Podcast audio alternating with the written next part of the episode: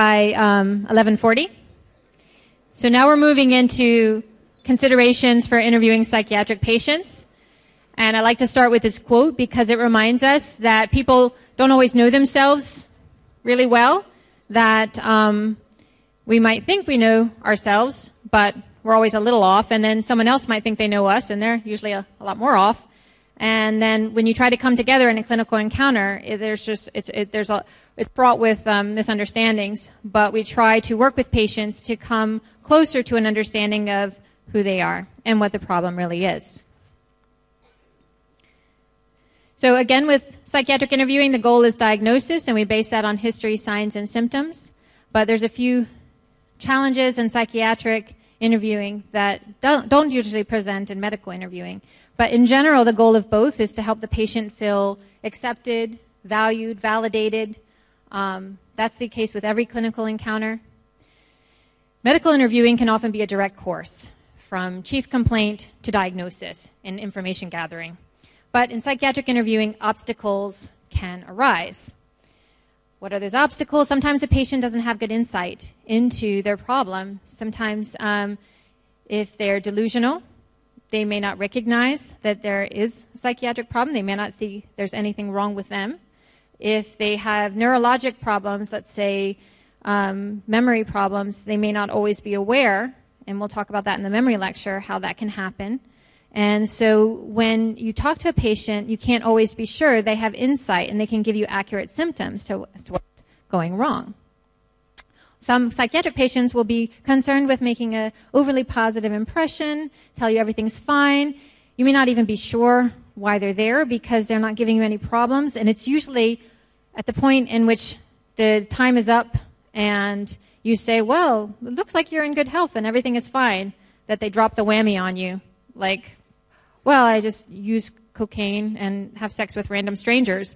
But other than that, everything's fine. And then see you next week. That's usually it's, it's very frustrating clinical encounters that they'll they'll they'll want to make a great impression, and then they drop the whammy on you at the end, and you say, okay, well, you know, call the secretary or st- administrative staff to, to cancel my next appointment because this is going to take some more time. So um, it's usually it's not always straightforward. Um, patients, uh, actually all of us to some extent, engage in self-deception, right?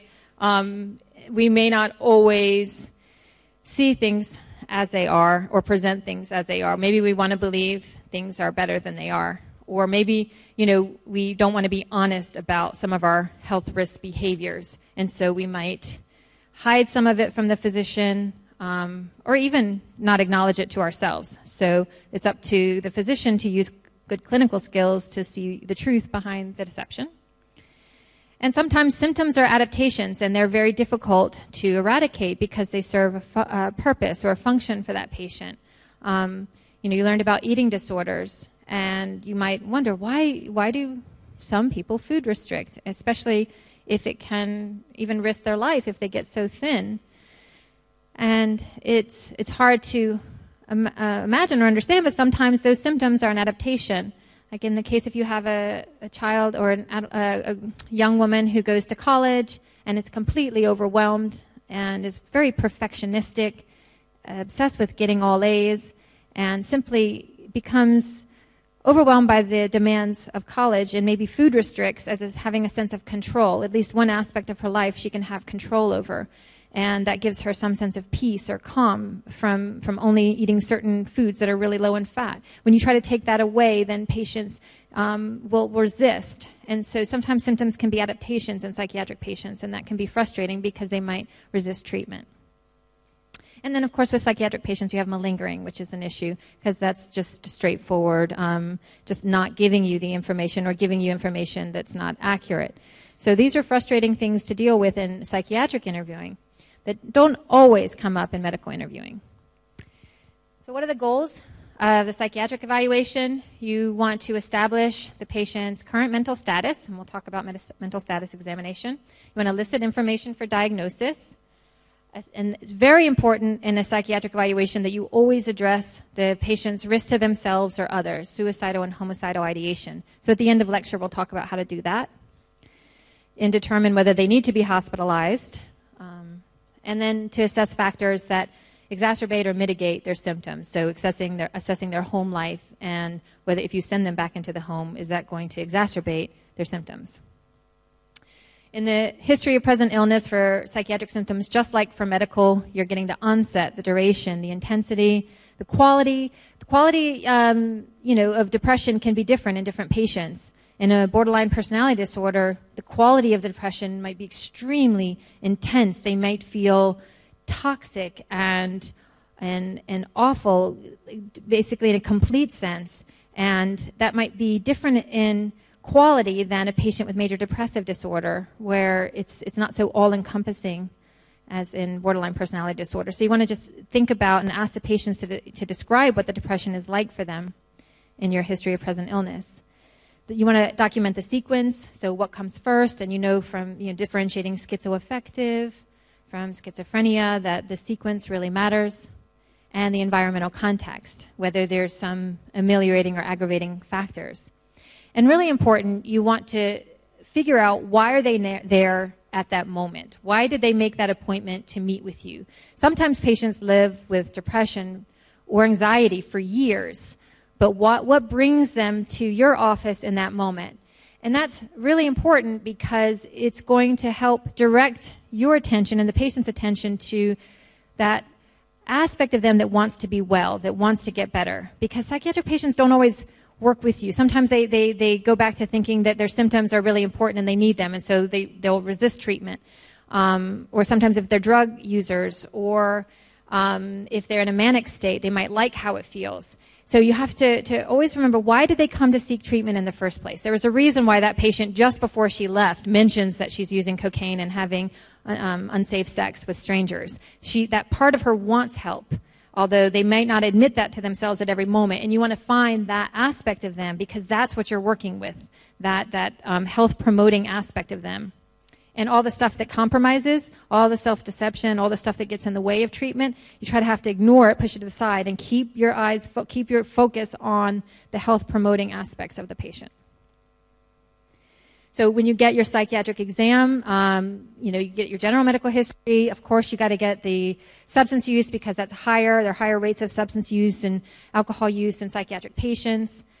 Make sure you get your health behaviors, family history, birth and development. You might want to spend a little bit more time, because with psychiatric patients, you're getting some information about the early schemas that develop, their attachment schemas, their internal working models of relationships. So depending on your theoretical orientation, you may uh, spend more or less time getting early developmental history. Um, and of course the neurologic history, like did they learn to read or walk later than other children? You want to get their work history, their relationship history. Are they the type of person who never has had relationship, like in a schizoid personality disorder, or um, they're not able to hold down a job, and let's say, you know, they, they um, went to school, they have a great degree, but they're never able to, to work because there's some personal personality difficulties that make it difficult for them to be in a workplace. Um, know their ethnic and religious identification. That might inform things like whether they would ever commit suicide. Some people will not commit suicide for religious purposes. So these are just important things to, to ask. And then, of course, legal status, because that might inform malingering or if there's secondary gain. Um, signs and symptoms. So oftentimes our signs and psychiatric evalu evaluations come from the mental status exam, which you'll learn how to give. And then we have other checklists, uh, Beck Depression, Beck Anxiety Inventory, or just some, the Symptom Checklist ninety. These are all self-report. So a patient might feel more comfortable checking a symptom on a list than telling you in person. Or maybe you don't have a lot of time, so you, when they're sitting in the waiting room, they can fill out some self-report inventories that give you information. But on a lot of these inventories, there's a question about suicidal ideation. You always want to look that over before you meet with a patient to find out if that's something you need to spend a lot of time probing in the interview. And then you have clinician-rated measures, so rather than self-report, the, the physician actually fills out a measure w with a patient. And you have semi-structured interviews, like the um, Mini International Neuropsychiatric Interview, which um, probes the current and past history of psychiatric symptoms, and the structured clinical interview um, for the D S M five, which is very extensive, not often given in clinical context, more often in research, but that helps you arrive at a differential diagnosis. Okay, so now we're going to think about some of those factors I talked about that can get in the way of information gathering during a clinical interview.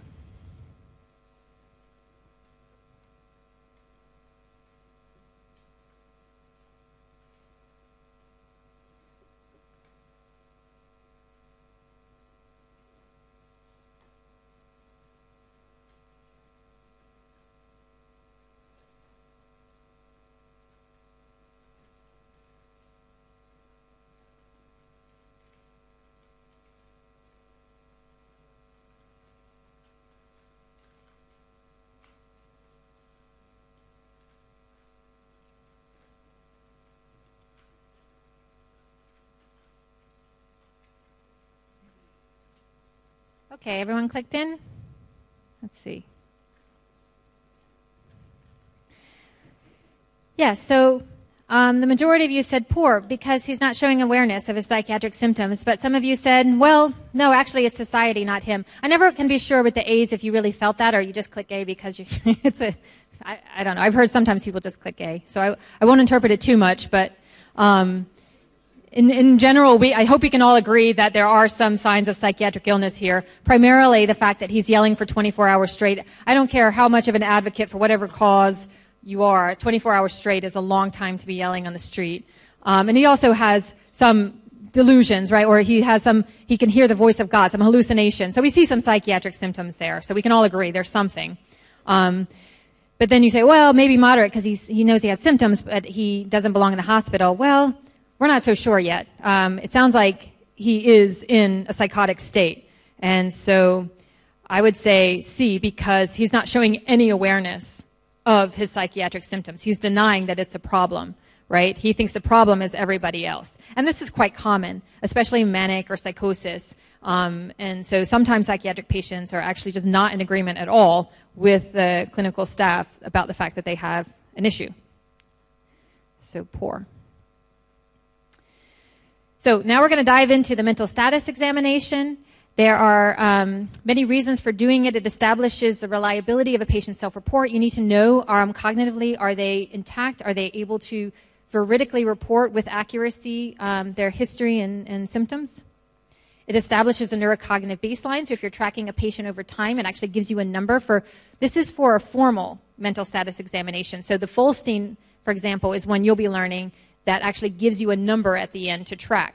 But mental status examination can be anything. It's just essentially observing the patient in the interview and documenting what you observe. And so if you observe the patient is disoriented, if you observe that they have a poor memory, then you can write that without giving a formal examination. It's just a general term that refers to your observations of their mental status during the clinical encounter. But that is formalized in certain things like the Folstein Mini Mental that you'll learn. It can range in breadth and depth depending on the patient's status and presenting problems. So in a medical encounter, maybe their mental status is fine. Maybe they just came in because they have a blood pressure, you know, issue and everything. And so you just document their thoughts, their emotions, their behavior, all within normal limits. Um, and then you, you know, so that's a kind of more of a limited scope mental status examination as a, compared to a psychiatric case where you really want to go in detail about their thought processes, their thought content, their mood, and their affect.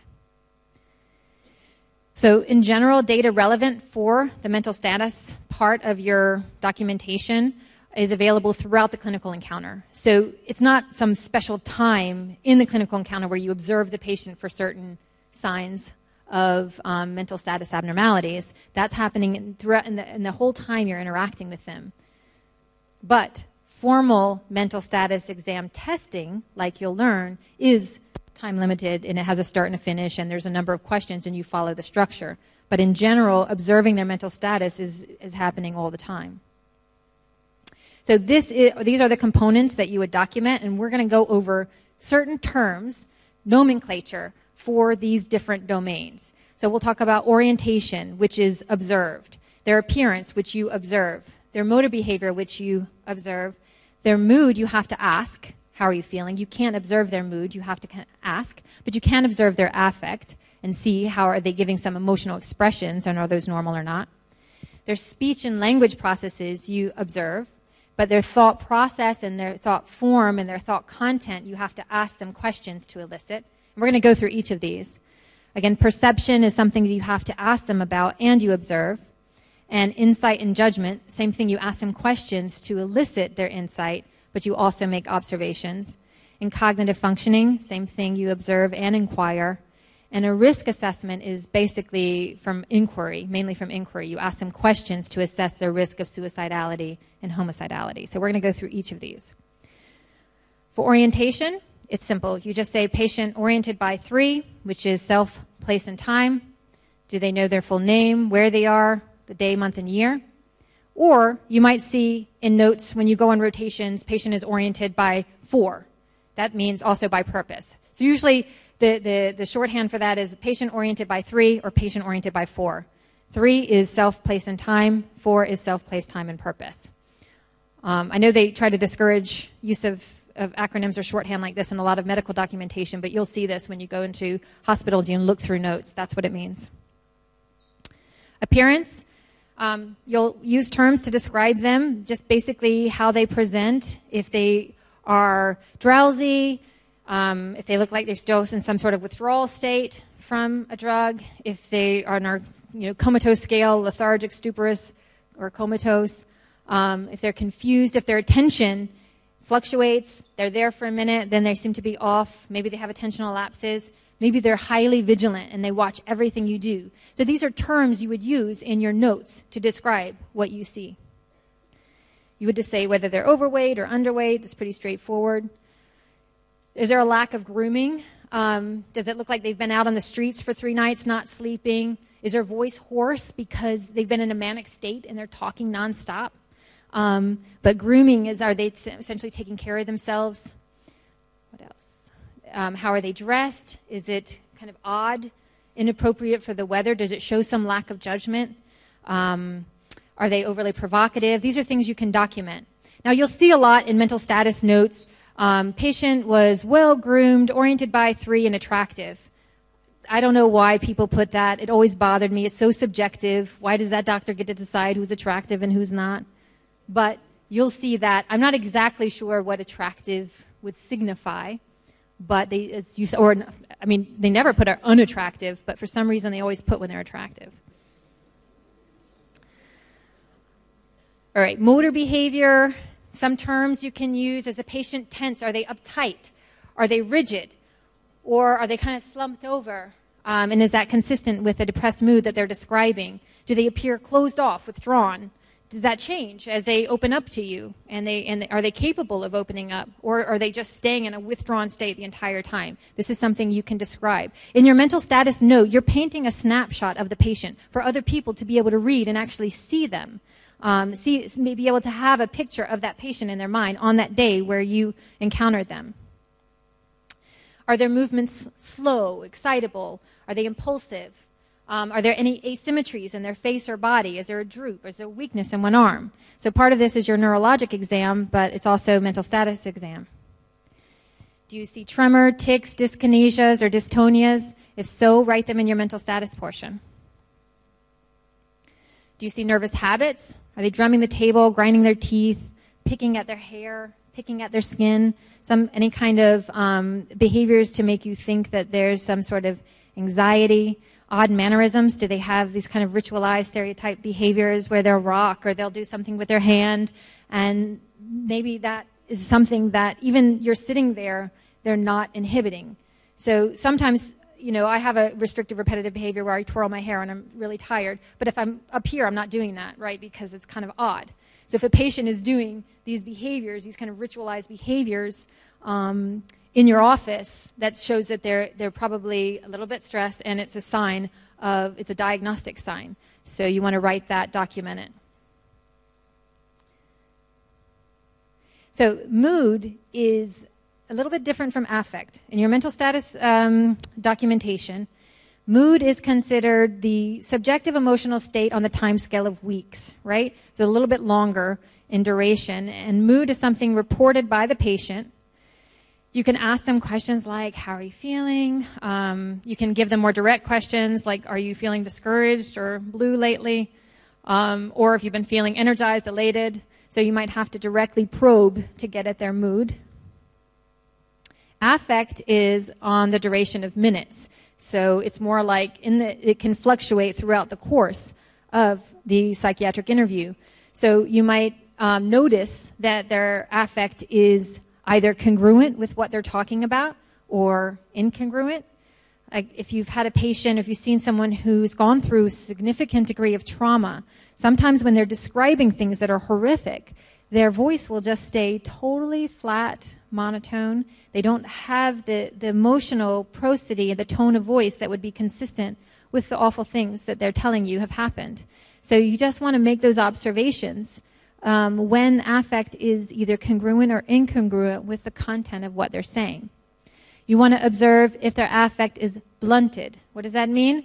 If it's just kind of doesn't have a, a lot of vivacity to it, if it's just um, like a, a low monotone voice, not much facial expression, um, flat, basically, emotional flattening.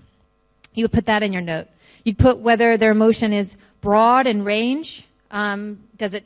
Does it, is it in, in the sense of they're emotionally very expressive and they talk about sad topics and they're sad and they talk about happy topics and they're happy? Or is it more restricted in scope and that the patient is so sad that they can't quite get out of that, so they only show sadness? Um, or is, are they labile? Does it, are their emotions going up and down so rapidly that it's, it's kind of like a roller coaster for you? These are just terms you can put: labile, blunted, um, congruent or incongruent with content. So here are more descriptors for your mental status note, things to just think about when you're with the patient. It, sometimes these reminders are good in the beginning. If you keep like a cheat sheet around, right, to, for your documentation, just to remind you, and then over time you get more used to using these terms. Speech and language, so you want to describe um, patient speech. Sometimes there'll be some loss of prosody. So prosody is the ups and downs of your voice, how you know when someone's asking a question, because it will end with a certain, you know, how are you feeling today? That's a question. Um, so you can hear the prosody. If patients don't have that, it would be called dysprosodic.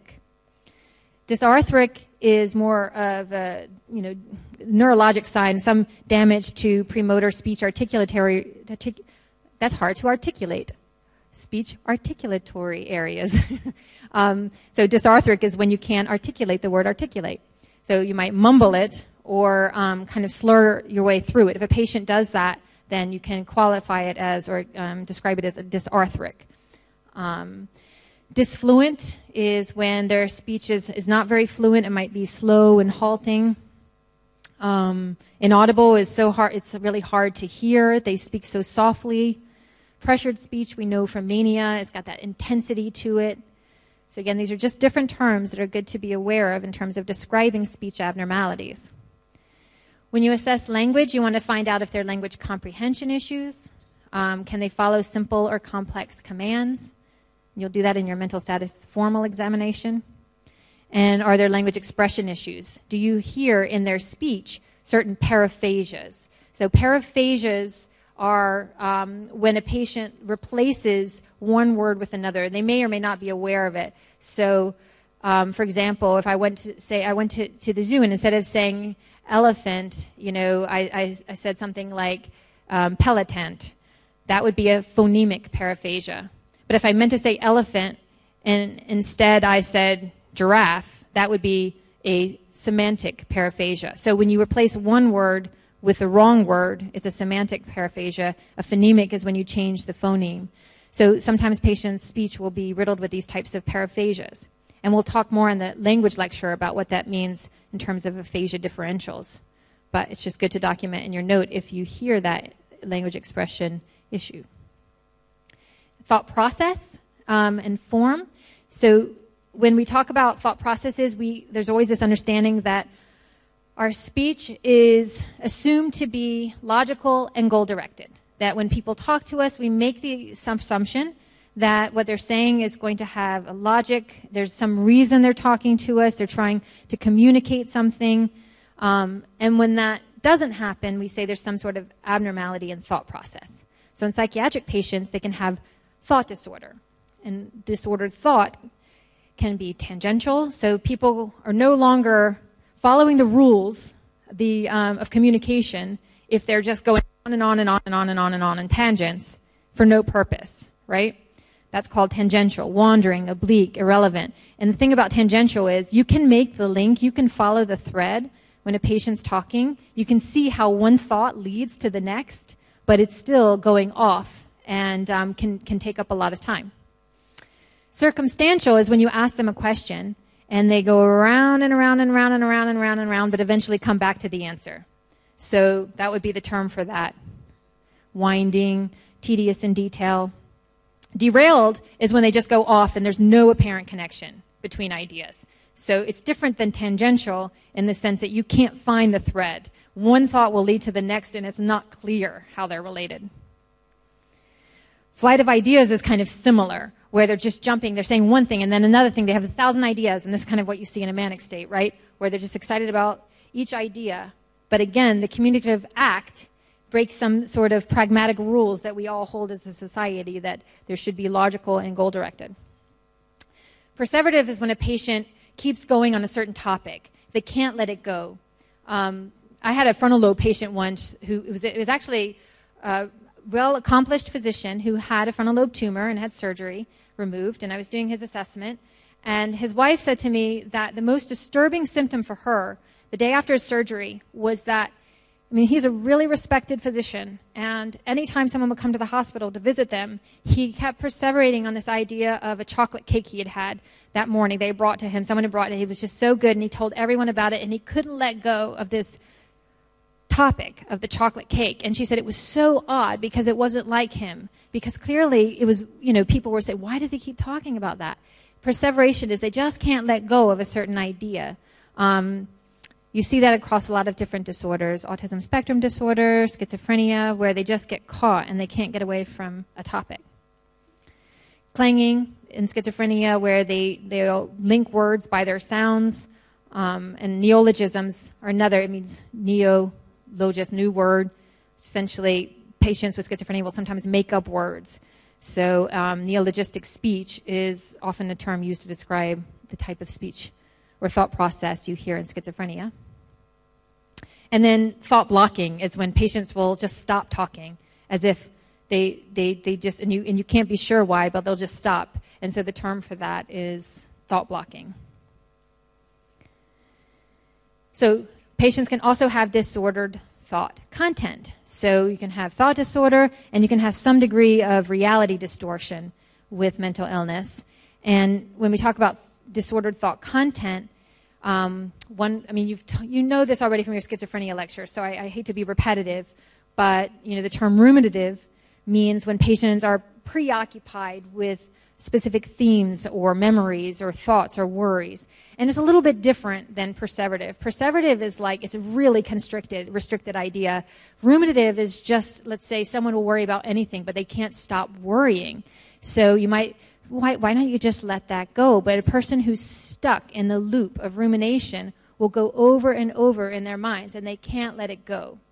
So that's, it makes it a little bit different than this perseverative thinking. And you would describe that in your note, right? As a patient appeared to be ruminative, or patient ruminated on recent stressors at school or work. Obsessive. So, you know, from your lectures with Doctor Kirkby, it's when patients have unwanted concerns or ideas or images, and they intrude into consciousness, right? They can't, these are, they're hard to differentiate, obsessive from ruminative and perseverative, but they're all things a patient just can't let go of, right? And it breaks that rule we have in society of all thought and communication should be logical and goal-directed. In psychiatric patients, it's not always the case, and you want to be able to document that in your notes. Of course, delusional, when their beliefs are at odds with conventional sociocultural views. And as you know from your lecture, they can be fixed or fluctuating, mood congruent or mood incongruent. They can be bizarre in content. And again, you want to note that. So here are some possible questions for the mental status exam for patients when you want to probe their thought content. They won't always tell you, so you have to kind of get at it by asking them. Um, ask them to explain their religion. They'll tell you a lot about it, and, and schizophrenic patients will, will often go on and on. But you can ask, do you feel detached from the world? Do you feel like someone intends to harm you? To get them talking about it. And hallucinations, again, you have to differentiate them from simple illusions. Hallucinations are sensory experiences that occur without any external stimulation. So some possible questions if you want to get at whether they have hallucinations. Do you sometimes misinterpret things around you, um, such as shadows or muffled voices? Do you hear things or see things that other people don't see? And then you want to probe in your mental status exam, and you want, you want to probe their insight, their judgment, um, to understand how much do they, or how much awareness do they have of their own symptoms, their deficits. So what seems to be the problem? Again, these open-ended questions during interview you can ask. What do you think is causing it? How would you describe your role in the situation? These are just ways of getting at their level of insight. Judgment would be their ability to organize and manipulate information to make decisions and to regulate their own behavior. So how do you get at their judgment in a mental status exam? Um, you can ask them questions. Sometimes they're formalized, in, like the Folstein, which you'll be giving in your small group. They're formalized questions to assess their level of judgment and insight. And then assessing cognition. Again, you can do that in different ways. You can give them a digit span task, spell world backwards. That's what's going to be in your Folstein exam. Serial sevens, again, will be in your mental status exam that you're giving. You can ask them to remember autobiographical details from their life to probe their um, episodic or autobiographical memory. You can give them three words and ask them to recall them after five minutes. Um, to assess their intellectual functions, you can ask them some declarative facts information about the world. Um, ask them what we call verbal similarities. How are chair and table alike? How are love and hate alike? So this gets at some level of their just general intellectual functioning. Asking them what proverbs mean. And here is a general acronym that you can use to remind you of all the things you want to document in your mental status note, right? This is kind of just a, a, a way of, of reminding you the things you need to think about when you're interacting with the patient and to make sure you're documenting.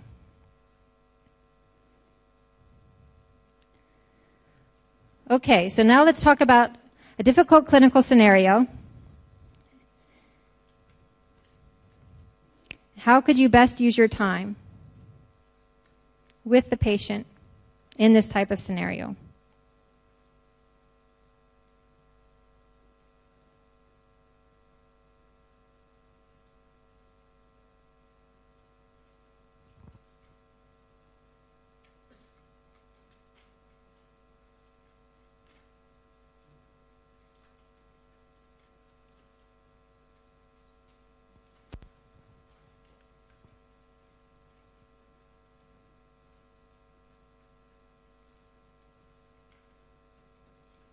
Okay, so in this scenario, our patient may not be giving you reliable data, right? Because it sounds like she, she may have some cognitive difficulties, but you can't be sure, right, until you administer a few cognitive tasks to determine the, the, the degree to which she has some cognitive difficulties. So do you just sit there and wait for the daughter to come back to get some reliable information, or you do go ahead and administer some tasks to go ahead and do your mental status exam while you're waiting to just see and be able to document the extent of her cognitive difficulties? So in this case, you would want to go ahead, good, most of you got that, and administer the mental status examination.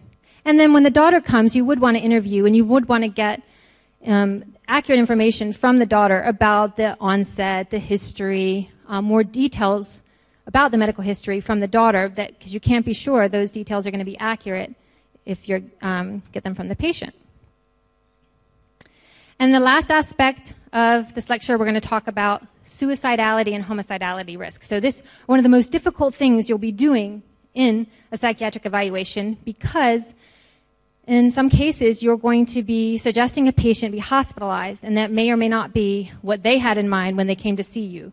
So it's very important that you provide accurate documentation of your thinking, right? That you can document the risk factors for su suicidality or homicidality so that it's clear to anyone reading your note why you hospitalized or recommended hospitalization for the patient. So you assess risk of harm to or by the patient, and you want to probe their attitudes, ideas, especially their intentions. Do they intend to act? Do they have a plan? So you want to make sure that you get the details and determine whether they've done it before. Have they actually carried out um, suicide or attempts in the past, and how lethal were they? So sometimes they're more gestures, sometimes they're, they're lethal attempts, and that a, makes a difference. You want to find out if there are other risk factors, if they have poor impulse control, if they have a prior history of violence. Um, possible questions that you can ask a patient. You can start off pretty general. Do you feel that life isn't worth living? And, or do you feel better off, like you would be better off dead? Do you ever think about taking your own life? Have you actually taken steps? So you want to find out their past history. And it's really critical that you ask them what stops you, because that's going to get at the protective factors. What keeps them from doing that? Again, I want to remind you, you always have to remember what is it, what in the patient is health promoting? What's going to help you work with them to get to a healthier place? So what stops them? What kinds of thoughts do they have that are more health promoting? And then you can ask them what they th- what do they think happens after they die. Maybe they have religious reasons for not wanting to commit suicide, and that would be a protective factor. And then you want to get family history. And very similar for homicidality. Some possible questions. Do you ever think about getting even with people who have wronged you? Do you have the desire to hurt others? Again, what stops you? Are any of your family members violent? So in a similar way, you want to describe or ask questions that get at these predictive factors. The best or the most important predictive factor are prior attempts. That's the strongest predictor of a subsequent suicide attempt or a history of self-harm, or having psychiatric symptoms. If they have um, recent stressors, that can be a risk factor. If they're in severe chronic pain, or if they have traumatic brain injury, frontal lobe, we talked about how they can be more impulsive if they've had a frontal lobe injury. And essentially they might then, then act impulsively to take their own life. So that is a risk factor. Homicidality are similar. Um, substance abuse and male sex are additional predictive factors for homicidality. But again, having a psychiatric history um, or a family history of suicidality or homicidality is predictive. Uh, traumatic brain injury or access. So it's really important to ask them, do they have a gun in the home? Do they have a way of, of hurting themselves or others? And again, document. Um, so protective factors, having a strong social support, having a sense of spirituality, um, having positive coping skills, knowing how to solve problems in a, in a positive way, having therapeutic relationships, social relationships in their life that are satisfying, all of those serve as protective factors. So again, the important thing about all of this is that you have the terms, you have the ability to document your thinking so that if you have to hospitalize, um, it's very clear when people follow your, your train of thought as to why you consider that patient to be a danger to themselves or a danger to others. Okay, we're just going to go through a couple of questions before we finish the lecture to test your knowledge about suicide and homicidality, or just basically suicidality risk here.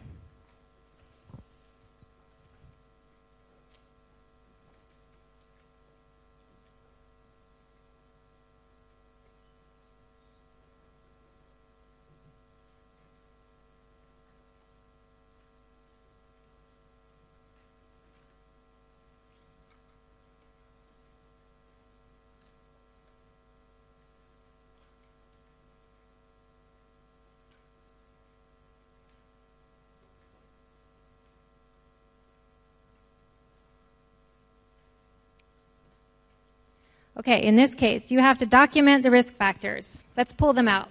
What are they? So she's saying she has a plan, but she's also intoxicated. And when she sobers up the next day, she's saying she, she denies any suicidal intent. Um, let's see, she has a history of self-cutting. That's a risk factor. She has prior suicidation, but she's never tried before. So having no prior attempts. Um, It should be taken into consideration. She doesn't own a gun. She doesn't have access to one.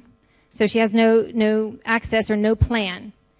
And it, the key here is, although she has several risk factors, the fact that she denies further suicidal intent the next day, and um, essentially, even though she has risk factors, she's saying she doesn't actually want to do it. we would consider this potentially more of a suicidal gesture. So her risk is not low because there are risk factors, but it's not high. So it's somewhere in the middle. This is a more real life case where it's somewhere in the middle. So not to frustrate you too much, I'm going to give you a couple more clear cut cases, or maybe just one more because we don't have a lot of time.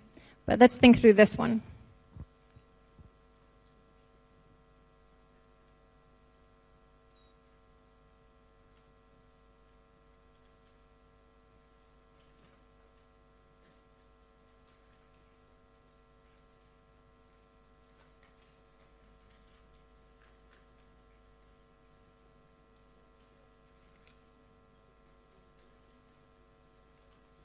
Okay, so here we see a lot of risk factors.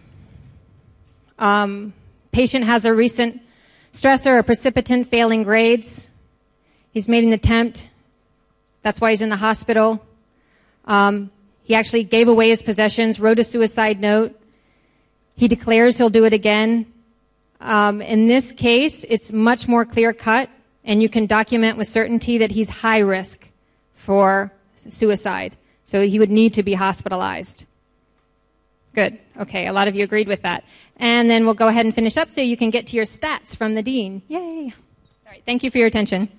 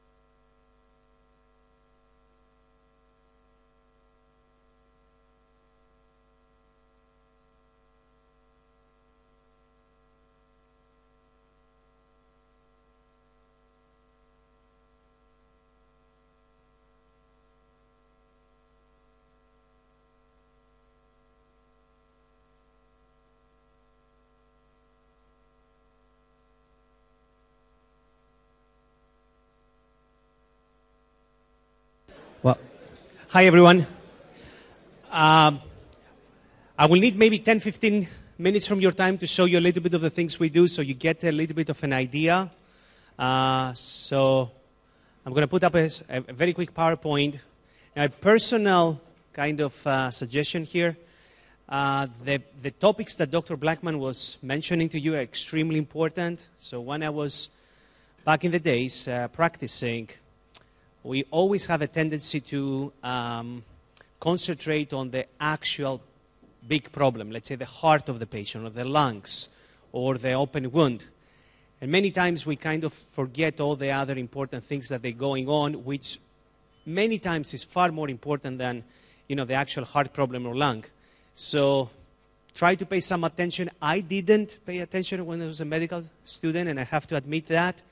And I was very lucky. One of my best friends was a psychiatry resident, so I would always consult, which means I don't know what's going on, and the official word of that is consultation, right? So it, it would have been nice if I knew. Uh, I even diagnosed myself one day about uh, manic disorders. Can you believe that? I remember in microbiology, actually, I diagnosed myself with every microbe that you can imagine. I, I thought I was infected. I'm like, I have that. I have an itching in my head. It must be this.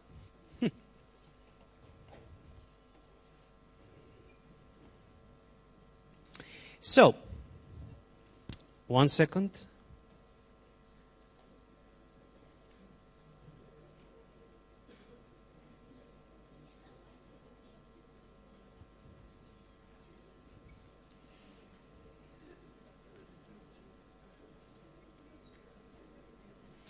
So you know us from uh, last term we met with you. We look so nice here. The Adobe Photoshop is the best software if you want to look good on uh, pictures. Uh, my assistant deans, they're supposed to be somewhere. So it's Doctor Clunes. I just saw him walking in up there. Uh, Doctor Kolbinger, uh, uh, Doctor Kirkby, and my newest assistant dean, Doctor Nitsa Topali. She, she was in our office. She just got promoted very well-deserved promotion. Also, Doctor Havega, educational analyst. Doctor Ian Mary is in charge of research. Our emails, in case that you want to email us, and of course all our secretarial staff. We talked about that. Let me tell you a little bit what we do with communications. One of the issues that I think we have a small gap is that we do a lot of things, but not all the things we do, they're coming down to you, and sometimes you're like, ah, I don't know what's going on. And even if we do the meet the deans like today, or as we did it last term, still not everybody remembers. Trust me, the B S c one exam is far more important of what the dean will tell you today. And I don't blame you for that. But we will try to also improve that. So we have a couple of things we do. Number one, you have student representation in, with the S G A. So we meet with the S G A almost every month. So whatever things you think is important for them to tell us, please bother them and say, hey, make sure that they know X, Y, Z.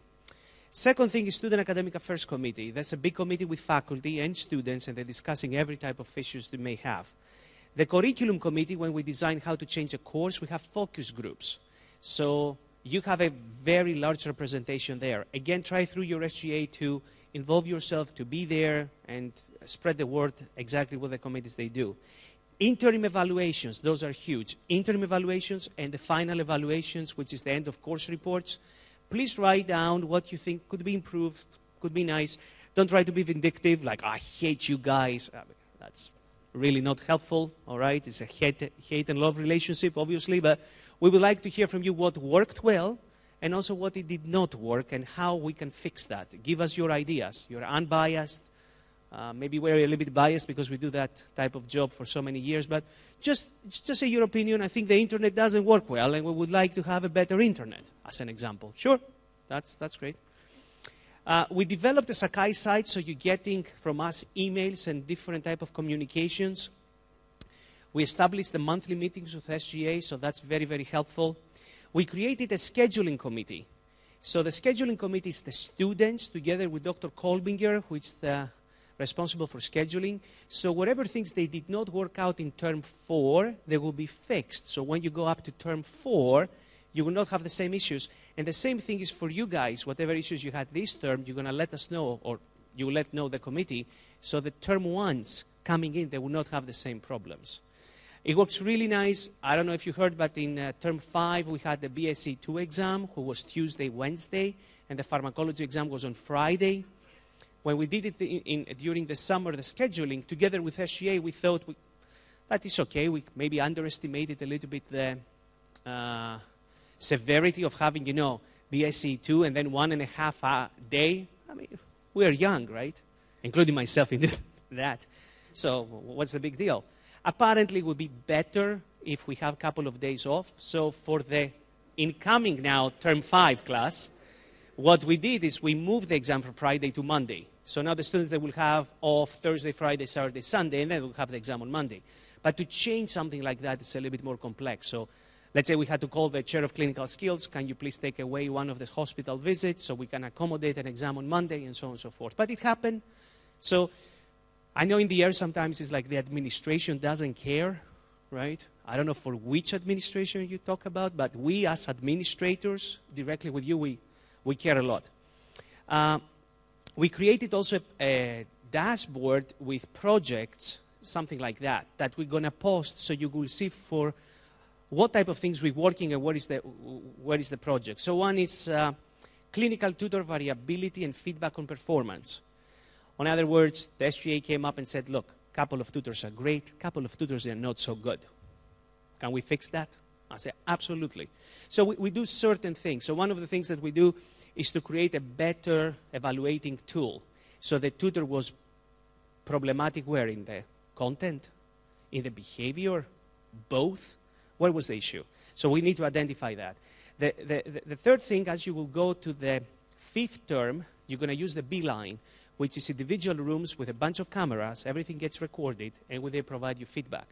But you don't do that in the small groups of term one, two, and four. So we're going to try to get a bunch of cameras and some mics. So when you have a small group, we can record that, and we can provide feedback then to the tutor, like, look, when you mentioned that, maybe the content was not exactly right. Or maybe you need to do that, so we can improve that whole process, and not just, you know, you need to improve. Okay, where?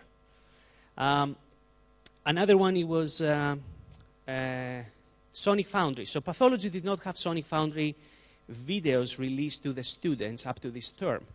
And that had to do with copyright issues, a couple of other stuff. So we sorted out. So this term, all the fourth-termers, they received the full Sonic Foundry video after the lectures of pathology. So that was a very, very big thing. Another one, for example, was, oops, uh, we talk about B S C two. B P M two, core syllabus, you got it on time, right? So when you came to the course, the core syllabus was there, right? Last term, it was a delay of three weeks. So it was something that we fixed, so you didn't have an issue of receiving the core syllabus late. Uh, another thing that we're not good at, at, and we're working on it. As an example, we got, um, we got the feedback from, let's say, students who were really...